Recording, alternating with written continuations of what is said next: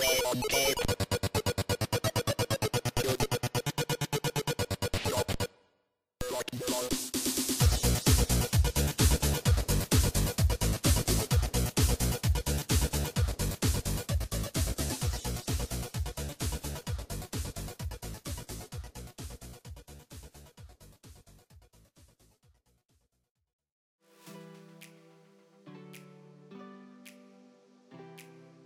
Buongiornissimo podcasterini e benvenuti ad una nuova puntata di Pop Scriptum, il podcast dell'universo core, ossia nerdcore.it e popcore.it, dedicato alla cultura pop, nerd, cose strane e cultura LGBTQ.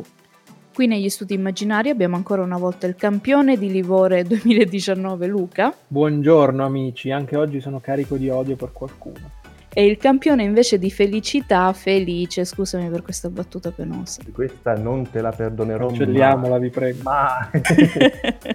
allora, boys, anzi bros, com'è stata questa settimana nell'internet? È stata molto interessante questa settimana. Sono queste due settimane in realtà sono uscite un sacco di cose molto molto particolari, un sacco di discussioni interessanti sia sul genere livore che sul genere felicità, se manteniamo questi due temi e secondo me il materiale su cui ragionare è tanto. Non sei d'accordo Luca? Sono molto d'accordo. Ovviamente io mi dedicherò principalmente alla parte livore, eh, che peraltro mi ha talmente tanto assorbito che sarò anche temo poco utile alle, alle, discussioni sulla felicità perché sono davvero carichissimo. Però eh, parlaci un po' di cose felici, felice. Oddio, è terribile questa cosa, dobbiamo, dobbiamo smettere. Allora, per l'angolo della felicità, questa cosa la cancelleremo subito, ovviamente. Eh, vi racconto questa cosa che ho visto nei giorni scorsi. Eh, qualcuno sul nostro canale Discord ha postato la notizia che eh, la Pixar ha cominciato a tirare fuori un po' di cortometraggi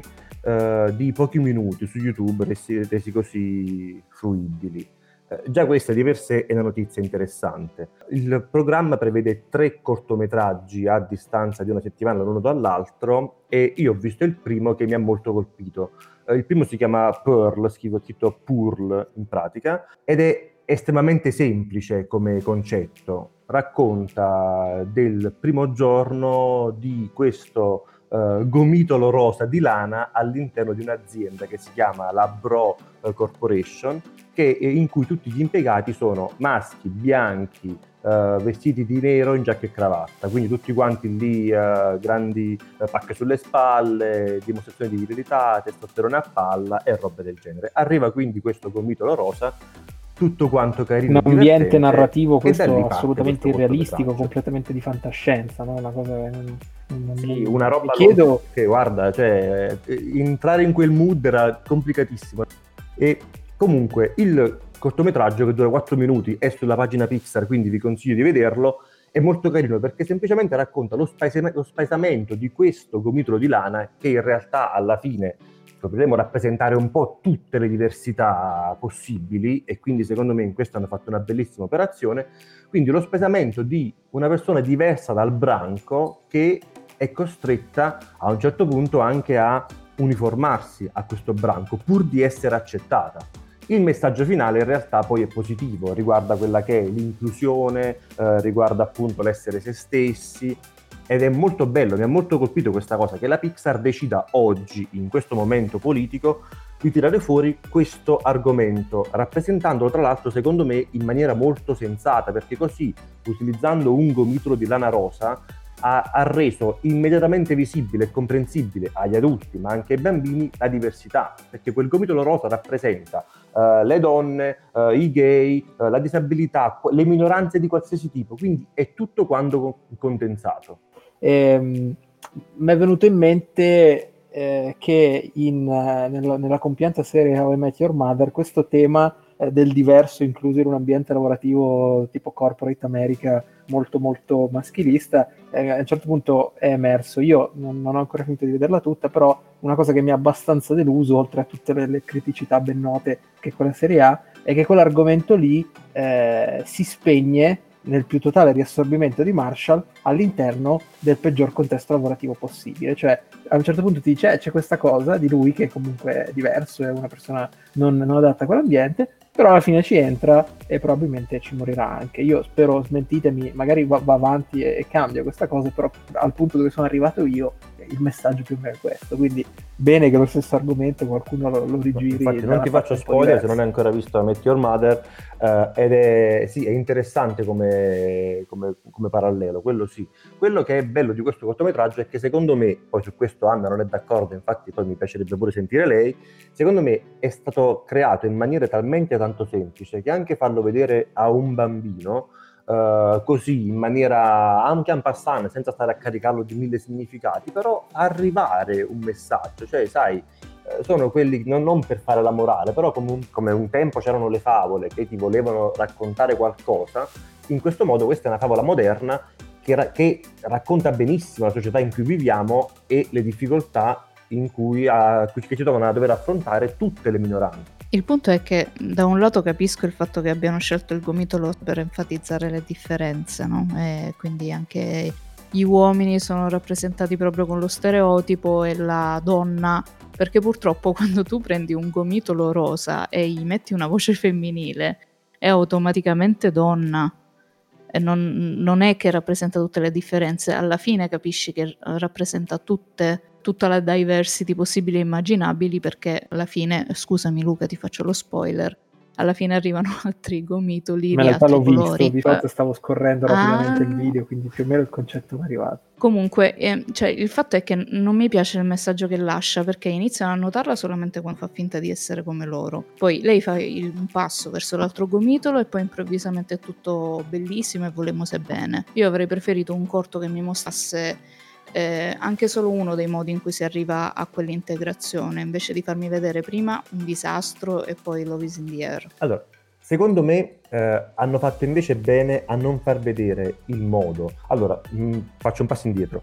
Per quanto riguarda l'utilizzo di un gomitolo rosa con una voce ehm, delicata, chiaramente di stampo femminile, quello posso essere d'accordo, anche se effettivamente è un gomitolo, quindi che abbia una voce un po' acutina, un po' così, ci può anche stare a livello di rappresentazione. Perché? Per quanto riguarda... Ciao, sono un gomitolo, Anna. Perché... Ti sembra credibile no, narrativamente perché, parlando? Perché è un pupazzetto, appunto, è una cosa carina piccolina, quindi non perché, non, non la voce femminile, il fatto che abbia una voce un po' acuta, un po' così dolce, è perché è un pupazzetto capisci? È questa differenza. Tutti quanti gli omaccioni lì con la voce grossa, arriva lui, lei, Pearl comunque che Uh, è proprio diverso in tutto, nel tono, nell'altezza. Cioè, qua sono d'accordo con Felice. Per quanto riguarda... Senso, scusa, spezzo un attimo una lancia, se, se, stiamo parlando di un cartone animato che comunque ha un determinato target, la complessità a un certo punto la devi ridurre a delle robe simboliche immediatamente percepibili. Qualcosa ti perdi per strada, necessariamente. Però guardiamola nel complesso. No, ma assolutamente, ma il punto è che eh, siamo sicuri che il target sia eh, il bambino?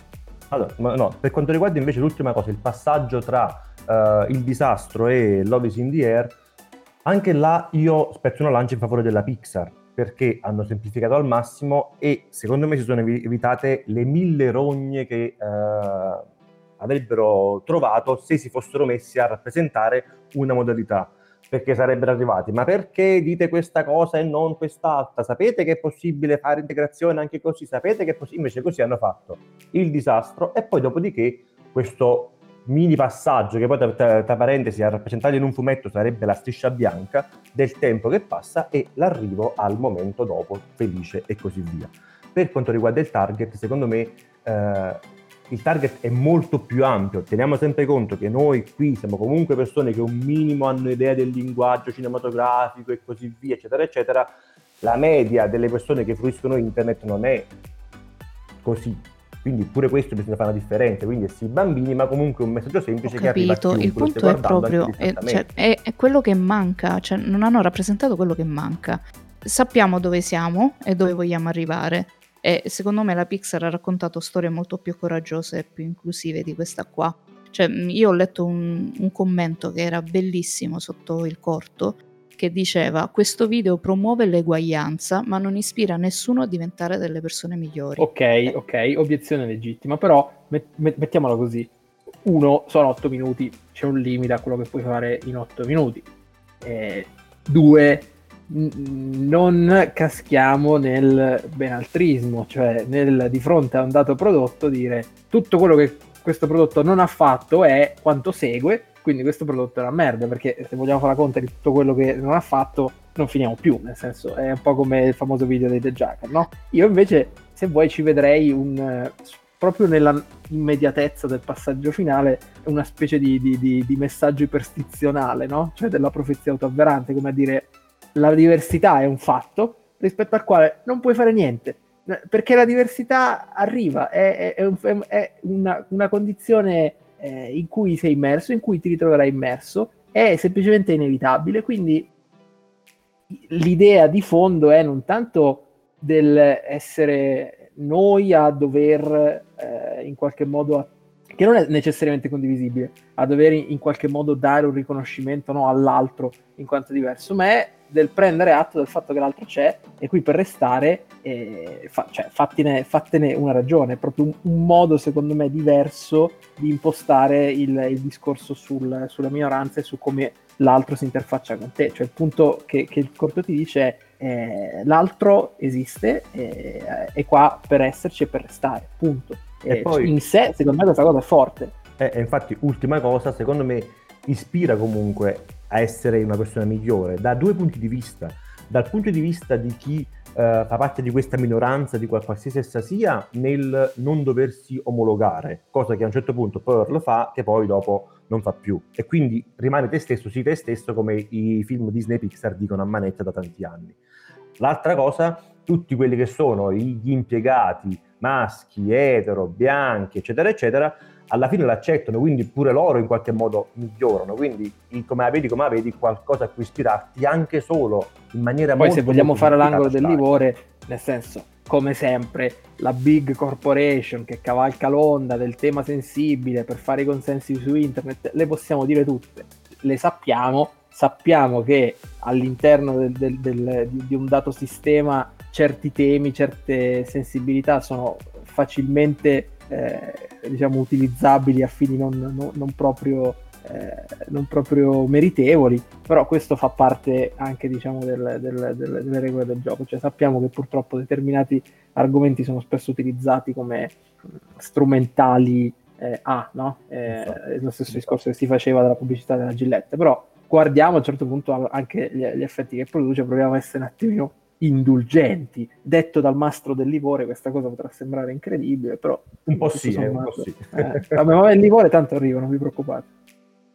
A proposito di diversity, in un'intervista a Vanity Fair, Mahmood, il vincitore di Sanremo, che ricordiamo a chi si è perso le precedenti puntate delle etichette che è gay, ha dichiarato, e cito testualmente, Penso anche che sia sbagliato, in un certo senso, parlare di queste cose. Dichiarare sono gay non porta da nessuna parte se non a far parlare di sé.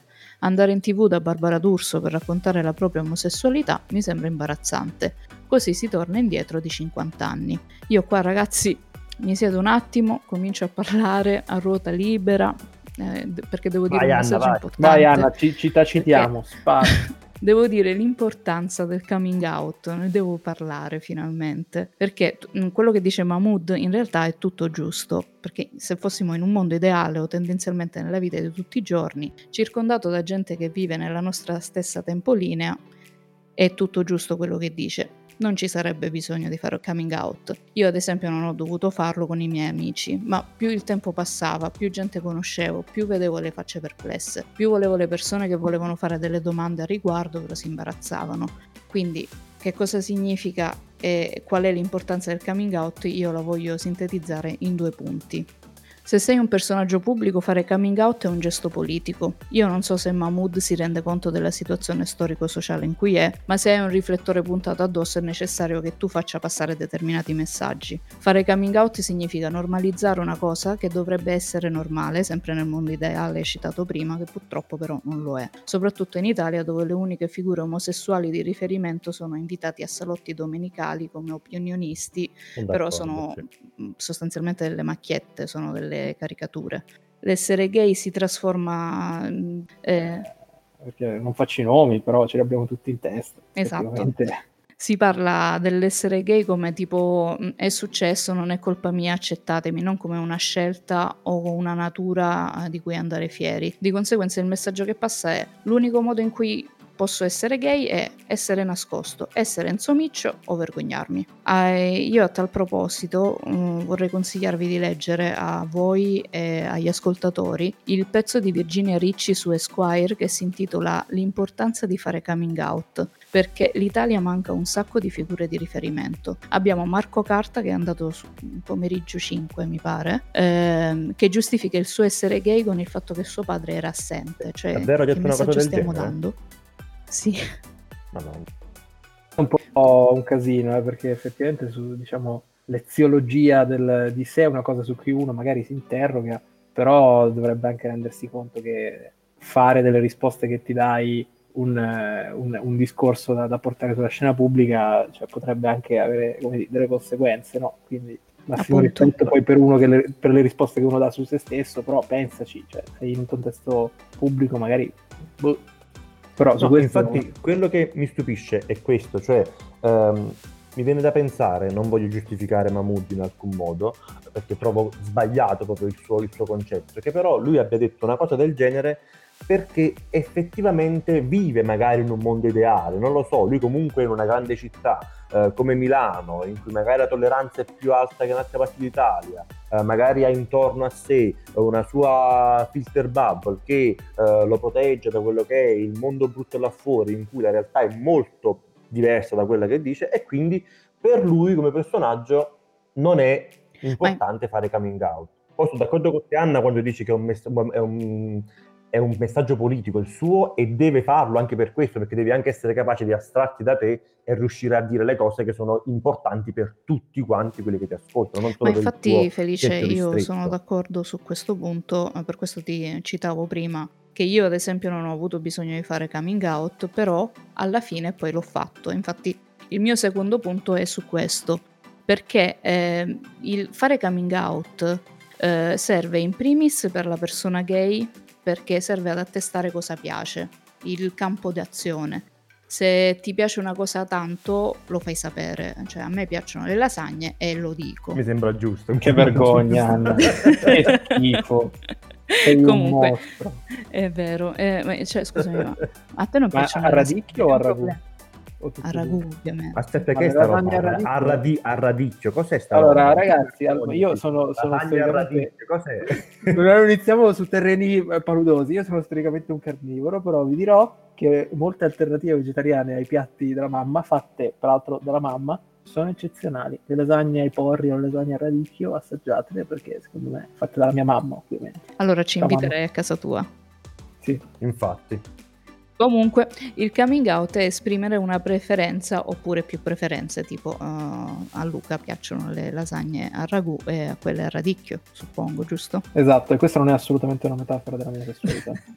Comunque, fare coming out permette di parlare di una cosa che fino a, pri- a poco tempo fa è sempre stata nascosta o data per scontata e dare per scontato delle cose ci porta ad inserirle negli schemi che magari non vanno bene per questa cosa nuova. Quando io ho fatto coming out con me stessa e poi con gli altri, l'ho fatto dopo aver visto altri coming out che mi hanno dato la forza di definirmi, ma se non tanto per me, per gli altri. Perché quando ho fatto coming out in pubblico l'ho fatto per dare nel mio piccolo energia agli altri e per permettere a chi non capiva di avvicinarsi a me e di farmi delle domande a riguardo, perché è importante conoscere le cose per poterle accettare. Ma se i nostri unici riferimenti nel mondo gay sono Malgioglio e i porno lesbici su Pornhub, come possiamo dire che dichiarare di essere gay non porta da nessuna parte, come dice Mahmood? Perché dire di essere gay porta al dialogo e il dialogo è conoscenza e conoscenza è accettazione e inclusione. Mi piace il tuo punto di vista, sono d'accordissimo con te. Eh, Tra l'altro, per rimanere nell'ambiente delle citazioni e così via, io ero rimasto colpito eh, dalla seconda stagione di Sense8. Non so se l'avete vista, Ah, beh, Sense8. È una serie bellissima, ok, eh, delle sorelle Wachowski. Eh, adesso sorelle, prima fratelli quando hanno fatto Matrix. Tutta la seconda stagione in realtà è bellissima perché è tutto quanto un inno all'importanza del coming out e c'è la scena del coming out di Lito al Pride di Rio che è potentissima ed esattamente rispecchia quello che stavi dicendo tu Anna, cioè l'importanza di fare coming out per se stesso e per gli altri affinché si possano rapportare a te in un certo modo, conoscerti e così via. Quindi eh, da questo punto di vista loro hanno fatto un'operazione molto potente, sapendo il messaggio che volevano trattare, hanno fatto sì che quella serie, che è un prodotto anche a livello narrativo bellissimo, di montaggio e così via, stupendo, diventasse però qualcosa di politicamente importante e rilevante e che secondo me non ha avuto il risalto che merita. Tra l'altro cioè, poi è sempre stata vista come la serie dei gay o la serie delle orge, quando in realtà c'è molto di più, c'è un messaggio un sacco umano e c'è un messaggio, uh, come dici tu, di coming out. Poi alla fine il coming out, se ci pensiamo, è dire qualcosa, essere fieri di qualcosa. E tutti i personaggi di Sense8 fanno coming out per qualsiasi cosa. È vero, perché non cioè, è solo poi la dimensione della sessualità che, eh, che per, diciamo, investe l'argomento dei segreti, lì, no? eh, lì è proprio una, l'apertura su, su, di sé verso gli altri che poi diventa, poi, chiaramente fortemente incentrato sulla sessualità, però è proprio il, il tema de, dell'apertura di, di, sé agli altri col dialogo, eh, proprio, almeno a me è sembrato poi il, la traccia di fondo. E infatti qua potremmo ricollegarci a Pearl, eh, perché il, il paragone è cioè, il coming out è importante su tutti gli argomenti per essere, eh, per accettare una parte di se stessi o una propria difficoltà, poterla dire agli altri e fare in modo che gli altri possano chiedere, sapere cose di te o comunque prenderti così come sei. Quindi in realtà è molto molto più ampio come, come tipo di argomento, ridurlo alla questione della, della sessualità è riduttivo. Qua io voglio, non dico spezzare una lancia per Mahmood, però provare a interpretare in maniera un po' diversa quello che lui ha detto, perché effettivamente anche a me ha lasciato perplesso leggere quella cosa, tanto più che se non sbaglio lui era, ho visto aveva partecipato a un, a un Gay Pride nel 2013, cioè credo fosse o comunque immaginato che facesse parte eh, dell'ambiente in maniera abbastanza aperta. Eh, da, da, come l'ha detta, sembrava quasi che lui ne volesse fare un discorso, eh, tra virgolette, di, di umiltà, no? Cioè lui ha detto cose tipo eh, non voglio farlo per far parlare di me, come se da un punto di vista dei motivi ci fosse il rischio che una persona dotata di una certa visibilità eh, faccia di questa cosa un pretesto per, eh, come dire, costruire il discorso pubblico intorno a sé che però diciamo secondo me non è, non è molto condivisibile perché eh, farne così tanto una questione di motivi ignorando quelli che invece sono gli effetti estremamente positivi di cui ha già parlato Anna significa confondere due sfere diverse. E poi viva Dio anche se non sei uno famoso eh, affermare te stesso forse è, è, l'unico vero spazio dove uno può farlo senza timore di, di, di sentirsi tacciare di, di egocentrismo perché eh, voglio dire eh, mi sembra rispetto a un mondo dove l'egocentrismo si esprime in tante micropratiche molto più, più, più tristi come il selfie continuo, la vacanza spalmato su Facebook, sta, eccetera, eccetera. Sta arrivando no? il livore, vero? Sta arrivando il livore. Esattamente, Anna, sta arrivando il livore, perché parlando proprio della distinzione che bisogna fare fra motivi ed effetti, parliamo di un personaggio che peraltro si riallaccia anche a Mahmood, cioè Gianmarco Saulini, immagino che, che sappiate entrambi chi è. Sì, purtroppo sì. Ma sai che in realtà io invece l'ho scoperto l'altro giorno perché ne tu, perché è tutta la settimana che ne parli? Lo so, però l- l'ho fatto, diciamo, perché bisognava farlo e fortunatamente poi questa settimana qualcosa eh, si è mosso. Comunque Saulini è quel soggetto che eh, ultimamente è diventato eh, nuovamente oggetto di discussione eh, per quel video dove diceva di essere un giurato di Sanremo eh, che era stato costretto a votare Mahmood dal PD, che periodicamente fa questi video dove finge eh, di essere un uh, determinato personaggio eh, e dice delle cose false, secondo lui evidentemente false, eh, che ricevono peraltro decine di migliaia di condivisioni, mh, mm, sostenendo di farlo eh, perché vuole eh, dimostrare la stupidità della gente. No? Eh, lui dice io sono un, un, autore satirico, sono un troll, questa cosa la faccio per far emergere la scarsa intelligenza con cui le persone approcciano le notizie e i social network, eccetera, eccetera.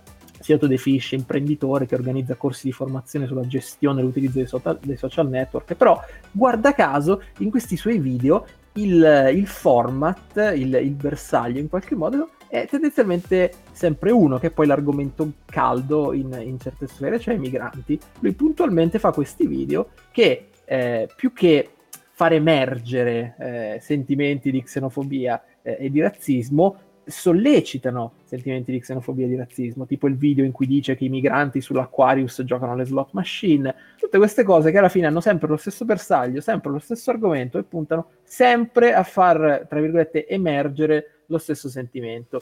Visto che eh, Gianmarco Salini si autodefinisce sociologo, dovrebbe capirlo da solo, visto che lo capisce anche un sasso, che su certi volumi, su, su diciamo certi livelli di condivisione di notorietà, la differenza fra sollecitare, fomentare, incoraggiare un sentimento e far emergere un fantomatico sentimento eh? monolitico che ah, già lì scompare, no?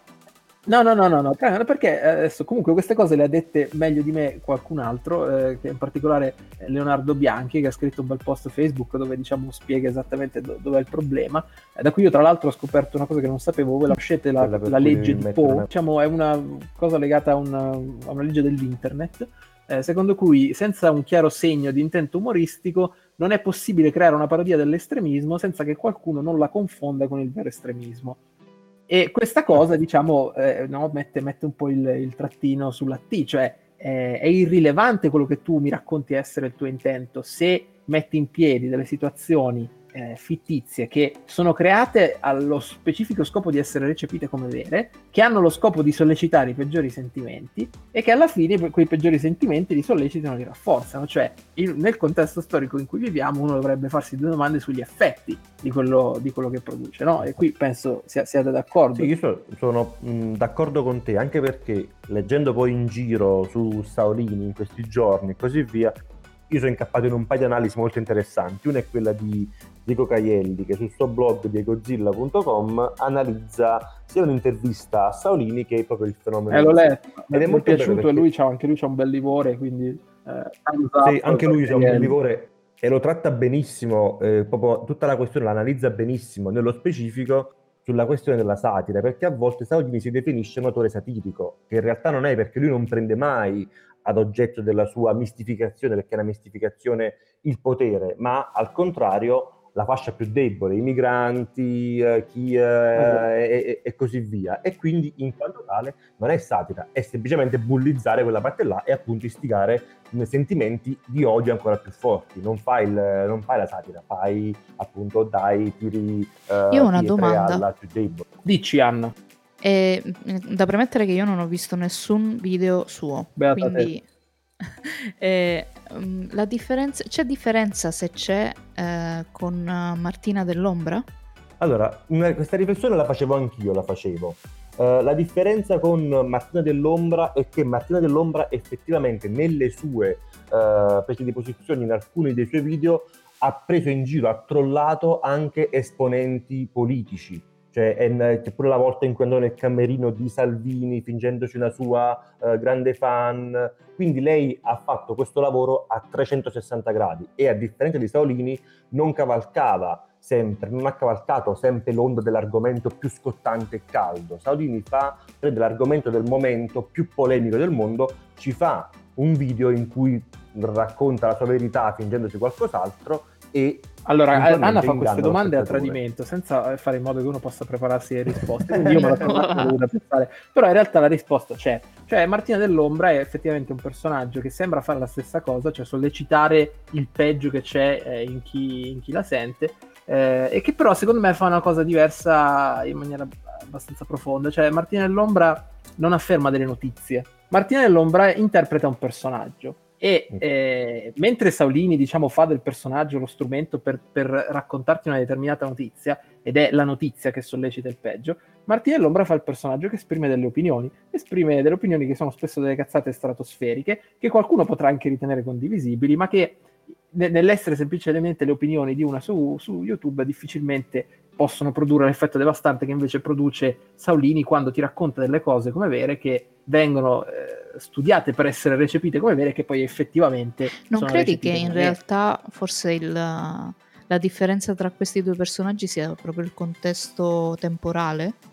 No, eh, intanto per le cose che, che, ti ho appena detto e poi anche per un discorso di bersagli, insisto, perché eh, le, le cose che struttura Saulini nei suoi video sono sempre notizie che hanno un bersaglio ben preciso, normalmente eh, le minoranze discriminate perché poi sono quelle che suscitano, che suscitano il, maggior, eh, il, maggior, entusiasmo no? in, certe, in, certi contesti, eh, mentre i video di Martini dell'Ombra, mh, sì, pu- puoi dire che hanno un bersaglio nella misura in cui c'era sempre eh, con questo discorso dei poveri, no? però, eh, come dire, se vedi un video di Martina dell'Ombra, il carattere assurdo delle cose che dice, è le- secondo me è leggermente anche più evidente di quello, di quello che dice Saulini. E poi, eh, no? Eh, cioè lei di solito no, parte, sì. peraltro parte sempre da delle notizie vere, se, se ho bene in mente il suo format, che commenta con dei sovvertimenti logici assurdi, eh, mettendo secondo me in luce nel, nel, ragionamento logico, nell'opinione che lei esprime su quella notizia, quello che è il, dire, il versante più, più, estremo e ridicolo di un certo tipo di pensiero. Io ho un'altra domanda su questa questione. Ehm, mi, mi, ricollego alla, alla, scorsa puntata in cui parlavamo di Adrian, eh, in cui ci interrogavamo sulla stessa cosa a livelli ovviamente molto diversi, cioè su come arginare i fenomeni brutti, ok? Nel caso di Adrian eravamo indecisi se tra la damnatio memorie oppure vederlo per poterne parlare e così via. Nel caso di Saolini, pure qua, vederlo o non vederlo, dargli visibilità o non visibilità, è un gesto comunque pure quello politico verissimo, con la P maiuscola. Abbia, a, abbiamo soluzione a una cosa del genere? Cioè, eh, parlarne e far capire che è una cazzata? Oppure... Allora, ti rispondo eh, con no? eh, una mezza aneddotica. Intanto penso che in generale eh, parlarne e soprattutto smascherare l'effetto di quello che Saloni fa sia importante perché lui anticipa spesso la critica principale che gli viene rivolta, che è buttare benzina sul fuoco, senza realmente rispondere, ma semplicemente dicendo non è vero, io non butto benzina sul fuoco, io faccio emergere gli ignoranti, che è diciamo un'affermazione apodittica che non tiene conto di, di quello che gli viene detto a monte, cioè guarda che tu produci un effetto diverso.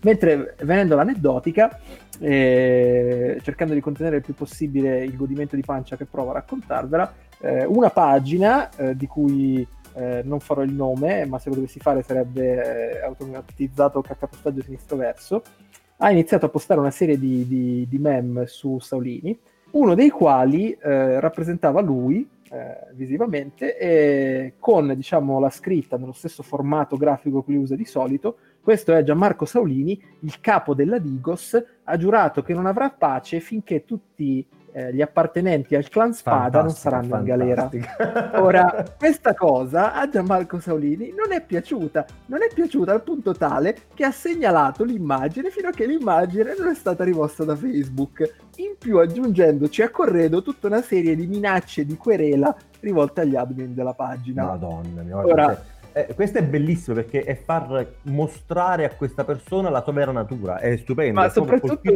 è fargli, fargli, vedere qual è l'effetto di quello che lui fa, perché quello che è stato fatto è stata fatta la stessa identica cosa, cioè è stata presa eh, una notizia, è stata creata una notizia palesemente falsa, se solo tu non fossi un coglione che non sa usare internet, è stata messa su internet senza particolare riguardo per quello che potrebbe essere l'effetto negativo che quella notizia ha su qualcuno se qualcun altro quella notizia la prende per vera, uguale uguale, con la differenza che il destinatario non è un gruppo indistinto eh, di, di, migranti, non è un, un'intera diciamo minoranza, ma è un soggetto ben preciso. E secondo me, diciamo, il, il rischio in questo caso è molto minore perché eh, se tu fai centinaia di migliaia di condivisioni che hanno come bersaglio una minoranza e arrivi a centinaia di migliaia di persone, è, è molto più probabile che l'effetto, diciamo, eh, psichico de- della tua aggressione sia, sia, efficace di quanto non lo sia che un cretino del clan Spada veda quell'immagine e decida di venirti a sparare in Tra testa, onestamente. E questo mi piacerebbe tenercelo in mente anche per le prossime volte, magari come aggiornamento,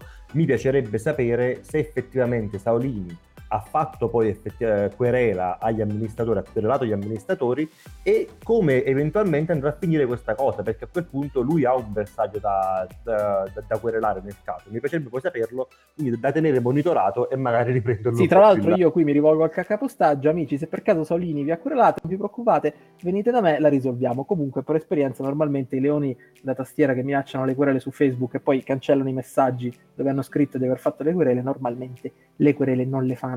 Comunque, Gianmarco Saulini, se per caso ci ascolti... La connessione si è interrotta. Caro Gianmarco Salini, se quindi per caso tu ci ascolti, io ti vorrei dire che forse da quello che è successo oggi potresti imparare una lezione preziosa, cioè quello che hai, tra virgolette, eh, subito o se vogliamo provato oggi è esattamente quello che fai provare a una pletora indistinta di persone appartenenti alla minoranza già sufficientemente eh, vessata, disprezzata e destinataria di un odio socialmente diffuso, che sicuramente non ha bisogno di uno come te che dalla solitudine della sua stanzetta ci ricorda quanto siano tutti stupidi, senza un particolare interesse per quelli che sono gli effetti delle sue azioni. Fermo restando che, tra l'altro, considerato che è venuto fuori che eh, appunto l'illustre Saulini è eh, collaboratore, amministratore, parrebbe, eh, l'ha scritto un Puente in un articolo di Open, è collaboratore di ehm, Luca Donadel eh, in alcuni gruppi Facebook eh, di soggetti non particolarmente limpidi da un punto di vista politico ideologico e quindi diciamo qualcuno potrebbe anche legittimamente chiedersi se alla fine Saulini c'è eh, o ci fa, ma qui diciamo chi lo sa che Gianmarchino non ti preoccupare che poi alla fine dopo quello che è successo oggi chi doveva capire chi sei l'ha capito. Bene, ci ritroviamo alla fine di questa puntata. Io posso cantare la canzone della buonanotte dell'orso della Casa Blu, voi la conoscete? Sì, forse ne abbiamo bisogno per riuscire a ritornare dall'Ivore. no, io anche no, sto bene così, devo dire. Va bene, niente. Prima di chiudere questo podcast, però, volevo ricordarvi di leggerci su nercore.it e popcore.it dove vi assicuriamo che Luca non è così e ovviamente siamo sui social, quindi followateci, iscrivetevi ai canali, mi piacete, mandateci cuori, insomma dimostrateci che ormai siamo nei vostri pensieri. Anche oggi mi sembra sia tutto, uh, linea a voi in studio, come si finisce un podcast? Si finisce eh, salutando e ci vediamo alla prossima puntata? Sì. Va bene. E con un augurio a Gianmarco Salini, capo della Digos, dagli forte Gianmarco, sconfiggi tutti quei malvagi appartenenti al club. Comunque è satira, eh, è satira, se ci credi sei scemo. Ciao amici. Ciao.